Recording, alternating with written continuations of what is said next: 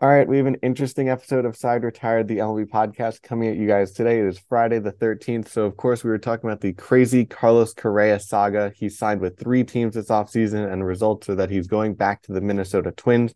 So, let's hit the intro music and we will dive right into this.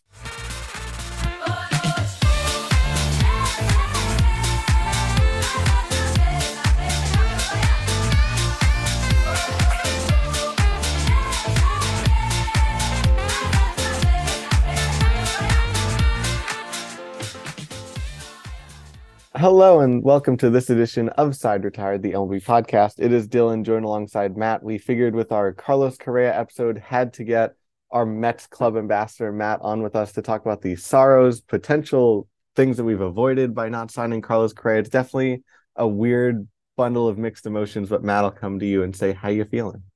Well, I'm pretty good. You know, I have, like you said, mixed emotions about what's going on with Correa, but aside from from baseball news. I'm I'm ready to get into baseball season. You know, we're in 2023, getting closer and closer to uh, February 15th pitchers and catchers, and then looking forward to uh, hopefully a good season in Queens. And of course, we have lots of different coverage coming up for this year, as Matt mentioned, not just on the major league level, but a couple college coaches will be joining us in the next upcoming weeks, as well as if you haven't checked out our most recent episode was with the Staten Island Ferry Hawks manager and former New York Yankee world champion Homer Bush. So definitely check out all of those things. But the first thing I do want to mention, as we just said, Carlos Correa is officially a Minnesota Twin. There was that three week flirtation period where he was a New York Met. After the deal with the San Francisco Giants fell apart, your thoughts on the whole Carlos Correa situation? From a from a Mets perspective, I think it's kind of an, an a nothing, right? You you would have paid money for a maybe in terms of his health with the ankle. But at the same time, while he was healthy, um, you know, seeing him and Lindor on the same side of the infield, I think would have been a lot of fun. Um, what one thing that I think this shows is that Steve Cohen has this blank checkbook and he's willing to spend all this money, but he's not willing to throw away money, if that makes sense. So he was not willing, I guess, to overpay for something that he knew um, could have been an issue. I know a lot of people are scrutinizing him because he was in Hawaii and and dealing with all of this contract um, from kind of a distance. And people were saying, oh, he's drinking on the beach and, and negotiating the Correa trade. Well, first of all, he's not negotiating the trade. Um, and second of all, I think this is a really good, I guess, like legitimizing point for him legitimization i don't i don't know what the right word is there but for him um as an owner that he's going to kind of do the right thing and not just be frivolous with his spending I think what we do have to realize is when the signing first happened on the Mets part after the Giants deal fell apart, it was interesting because everyone said, Oh my God, he's a Met. Steve Cohen strikes. It's two in the morning. Everyone probably woke up to the news because I doubt anyone was up at the time that the deal actually happened, except for Jon Heyman, who got that quote from Steve Cohen saying this was the missing piece. And now that we've got him, we're a championship caliber team. And we'll get to that in a moment. But sort of with the whole Mets lineup construction as the team is right now, it's the same team as last year. Yes, you re-signed Brandon Nimmo. Well, just looking at offense because it's hard to compare Jacob DeGrom 70 innings to Justin Verlander, but the lineup people said at the end of last year, and you can probably echo this thought because you definitely had it.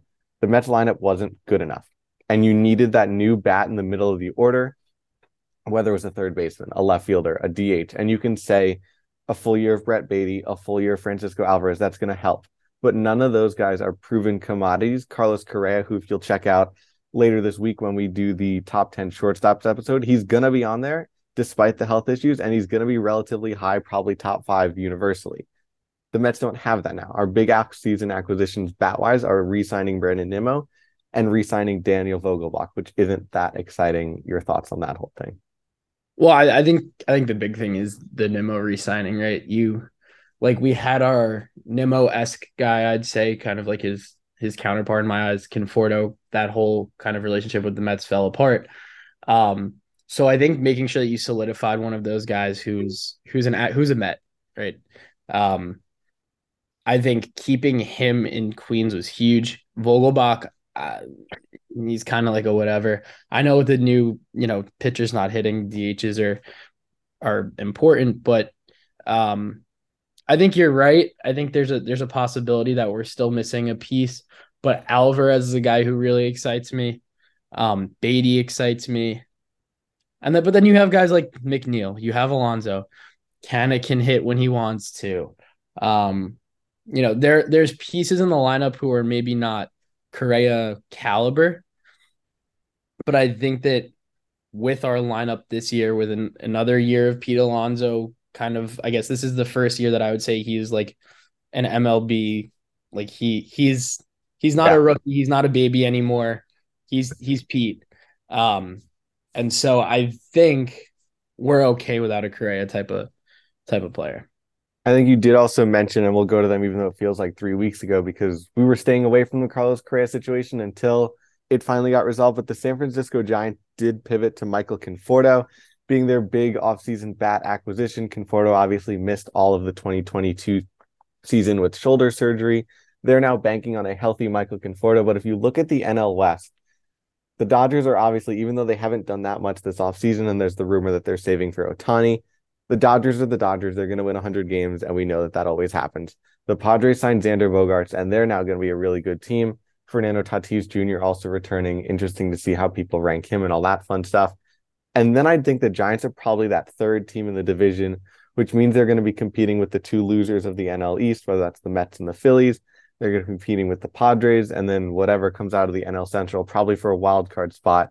Any thoughts on the Giants? Obviously, if you haven't checked out Joe Moore, our club ambassador, made a video about this a couple weeks ago. But any thoughts on your end about Michael Conforto, Carlos Correa, the Giants in general? Um, Conforto is, I think, a bigger question mark than people realize. Um, not playing a full year, I think, is you, you know you just don't know what you're gonna get. Um, it was injury related, so you also don't know how he's gonna bounce back. Um, I I think that calling him a, a big bat acquisition, maybe compared to what they did in the offseason, sure. But I would say that it's not, it, there's too many question marks around him uh, for what he's going to do in San Francisco. And then the third team, obviously, that's involved in this Carlos Correa situation is the Minnesota Twins. We will be having a Twins reporter, Nash Walker, who's joined us in the past. He will be joining us this Monday. That'll either be released Monday afternoon or Tuesday morning.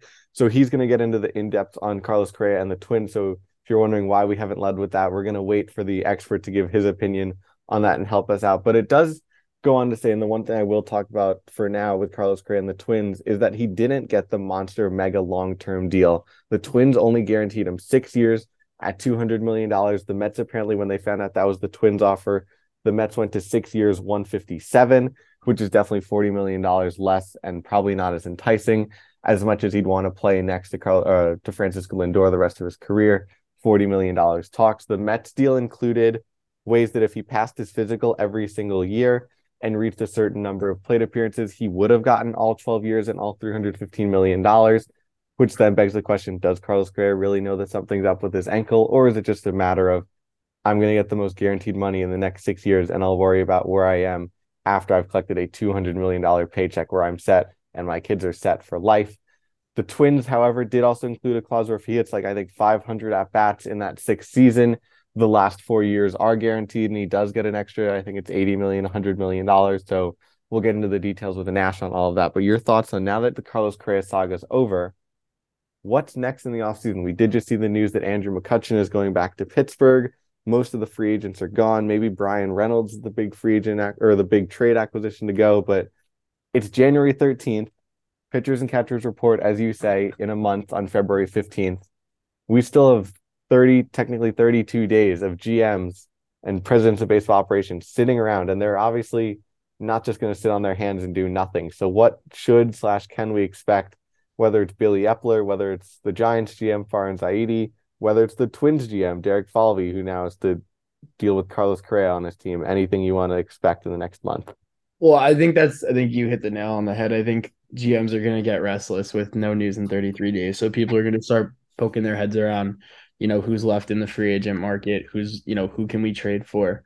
Um, I guess I don't really have a, a name in mind. Um, one thing I do think is that in order to, I think strictly for just like the way that, that the, that the Mets organization is going to want the fans to perceive what's going on is there's going to be another acquisition somewhere somehow for the Mets. Um, whether that's through a trade or whether that's through, um, you know, who knows. But I think, I think the Mets still have a little bit left in the tank. Um, just because like Carlos Correa was a big letdown. Um, and we still, you know, you can always use more pitching, can always use more arms. Um, and like I don't think we're gonna have any blockbuster deals until probably during the season. I know we had like our three hour long episode at the deadline last year. I'm looking forward to that again this year. Um, but I, I don't I don't think anything big happens, but I do think the Mets make some sort of move um, before pitchers and catchers report. I think the order matters and that you have to take a step back, especially with the Mets and the Giants as well, in that these two teams did acquire a lot of players. With the Mets, obviously Justin Verlander, Kodai Senga, re-signing Edwin Diaz, which doesn't even feel like that was an offseason acquisition, but yeah, the offseason opened and Edwin Diaz was technically a free agent for maybe 45 minutes. The Mets made a ton of moves, and the Giants, they signed Michael Conforto. They bolstered their pitching staff. They added a couple of bats. They got rid of Tommy La Stella. These two teams did a lot this offseason to improve and get better. There's just this sour taste in your mouth about we could have had Carlos Correa. The Mets payroll, you think it was about to be $500 million, and now it's only around 420. And I say only in quotes, but that shows you they were willing to spend that additional $60 million because Cohen's at the point where it's 90% is tax. So Correa's $30 million would have been in actuality around 56 per season if you calculated all that together. But that shows both of the Giants and the Mets have had great off seasons, but there is that little bit of mm, we really wanted that last thing. And for example, if Justin Verlander was still out there and the Mets now signed him after the Carlos Correa, I think everyone would say great off season, Mets pivoted. But the problem is that all of that great stuff happened first, and now you're left with the what could have, should have potentially been. Um, if you're a Twins fan, you're excited because you now have your franchise star. Byron Buxton is that homegrown guy, but he's always been injured. Carlos Correa was that hired mercenary gun last year that everyone thought there's no chance he's the long term answer because he's opt out after year one. He's just using the Twins to rebound his market. But the Minnesota Twins have stepped up, and this is great for baseball. A small market team saying we're going to spend the money, we're going to bring in a superstar. Another thing that could be great for baseball before we quickly wrap up, we just want to say this that the AAA teams are now going to be using robot umpires. That is official. They're going to be automated strikes in AAA, which means presumably it's coming to MLB soon. Matt, your thoughts on getting rid of the human element of umpires? And it seems like robots are on the way. I don't like it at all. Um, like, come on, seeing seeing Aaron Boone telling an umpire to make an adjustment. Terry Collins running out of the dugout, just like screaming at people. Um, back in the day, um, I I'm not a fan. I think that as like as a former pitcher, knowing knowing how to throw to an umpire's tendencies is part of pitching.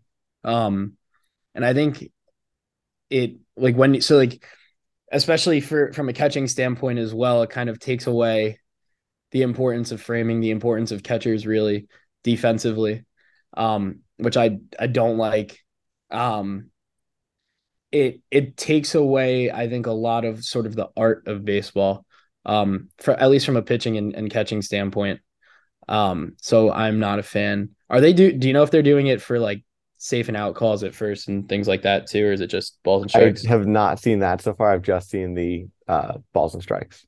So like safe and out calls, I'm I'm all for. Um, mm-hmm. but I think that's a lot harder. Like I, I'm not a I don't know how I don't know how software and, and things like that work, but the the balls and strikes thing I'm very against. I think it'll be sometime before it gets into the MLB, but I think um we're getting close. I'd say probably in the next five years, unfortunately. Um it it, it, it I think everyone's the the uh the game. I think there's this way that it does work in AAA, and it hasn't like officially been finalized how it's going to work. Buster Olney just reported yesterday, I believe, that it is coming and there will be automated strikes and balls in AAA.